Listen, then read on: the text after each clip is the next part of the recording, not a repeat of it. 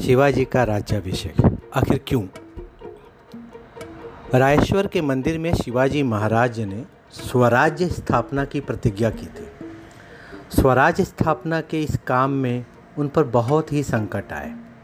पर हर संकट में से शिवाजी महाराज बड़े शौर्य, ताकत, साहस और चतुराई से बाहर निकल आए। बाजी प्रभु मुरार बाजी तानाजी आदि वीरों ने स्वराज्य के लिए लड़ते लड़ते अपने प्राण गंवा दिए। और तब जाकर के ये स्वराज्य का निर्माण हुआ। ये स्वराज्य का सपना पूरा हुआ। शत्रुओं पर धाक जम गई। इस स्वराज्य को सभी राजा महाराजा मान्य करें, स्वीकार करें कि हाँ हिंदवी स्वराज्य एग्जिस्ट करता है। वो है सचमुच में। वो एक कल्पना मात्र नहीं है।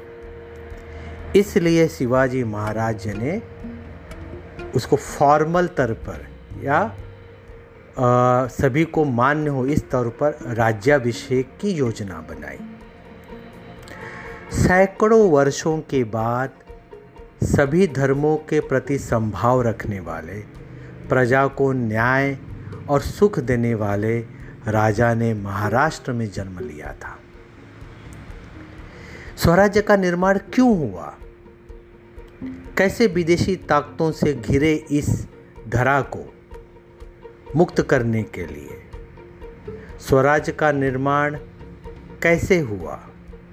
इस बात का पता पूरे संसार को चले, इसलिए भी शिवाजी महाराज ने राज्याभिषेक करने का निश्चय किया। ताकि इस काम में और लोग भी जुड़े।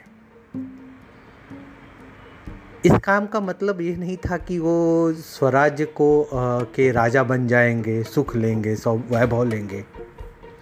शिवाजी महाराज स्वराज्य के तो सेवक थे प्रधान सेवक थे। और स्वराज्य को अधिक शक्तिशाली बनाने के लिए उन्होंने ये किया। शिवाजी महाराज ने उस वक्त, जब तक स्वरा राज्याभिषेक नहीं हुआ, तब तक राज इस स्वराज्य की राजधानी राजगढ़ थी। पर अब शिवाजी महाराज ने राजधानी के लिए रायगढ़ को चुना। रायगढ़ एक सुदृढ़ किला था, बहुत ही स्ट्रांग किला था। पहाड़ की ऊंचाई पर था क्षेत्र में भी ज़्यादा फैला हुआ था। अलग अलग सीधी पहाड़ियों से घिरा हुआ था, माची थे।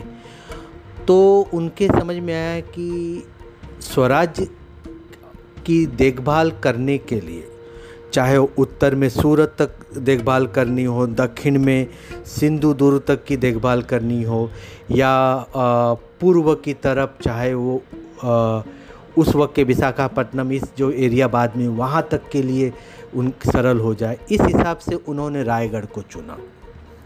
और वहाँ से शत्रु पर निगरानी रखना भी सरल था। शिवाजी महाराज ने चिपलुण जाकर अपनी सेना का निरीक्षण किया।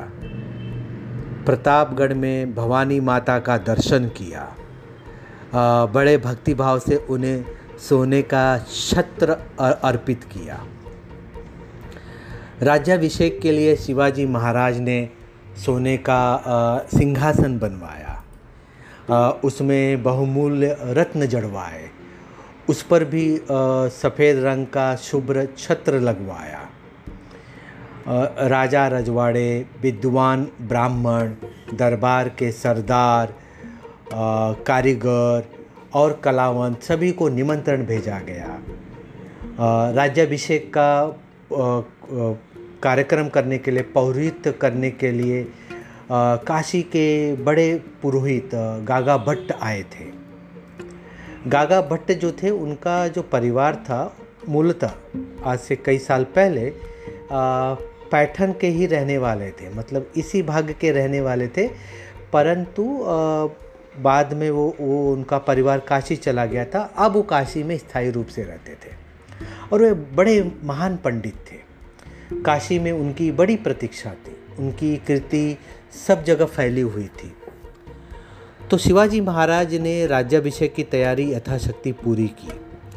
आ, उनकी कल्पना थी कि इसी बहाने स्वराज्य के बारे में ज़्यादा से ज़्यादा लोगों को पता चले ताकि उनके दिमाग में ये बात बैठ जाए कि इस देश में विदेशी ताकतों के बीच एक सुदृढ़ पावरफुल एक खुद हिंद का खुद का राज्य है हिंदवी स्वराज्य है और जिससे सभी लोग जुड़ सकते हैं। सप्तगंगा सात नदियों का आ, पानी आ, अलग अलग समुद्र के हिस्सों का समुद्र का जल लाने के लिए सारे दिशाओं में आदमी भेजे गए। रायगढ़ में लगभग पचास हज़ार आदमी एकत्र हुए। प्रजा से हर तरह के लोग इकट्ठा हुए, हर जाति, जमाती, धर्म के लोग इकट्ठा हुए। उनके ठहरने के लिए जगह जगह तंबू डाले गए डेरे की गई, रावड़ियों की भीड़ सी लग गई। एक तरह से पूरा मेले जैसा माहौल हो गया, सब जगह खुशी का वातावरण हो गया।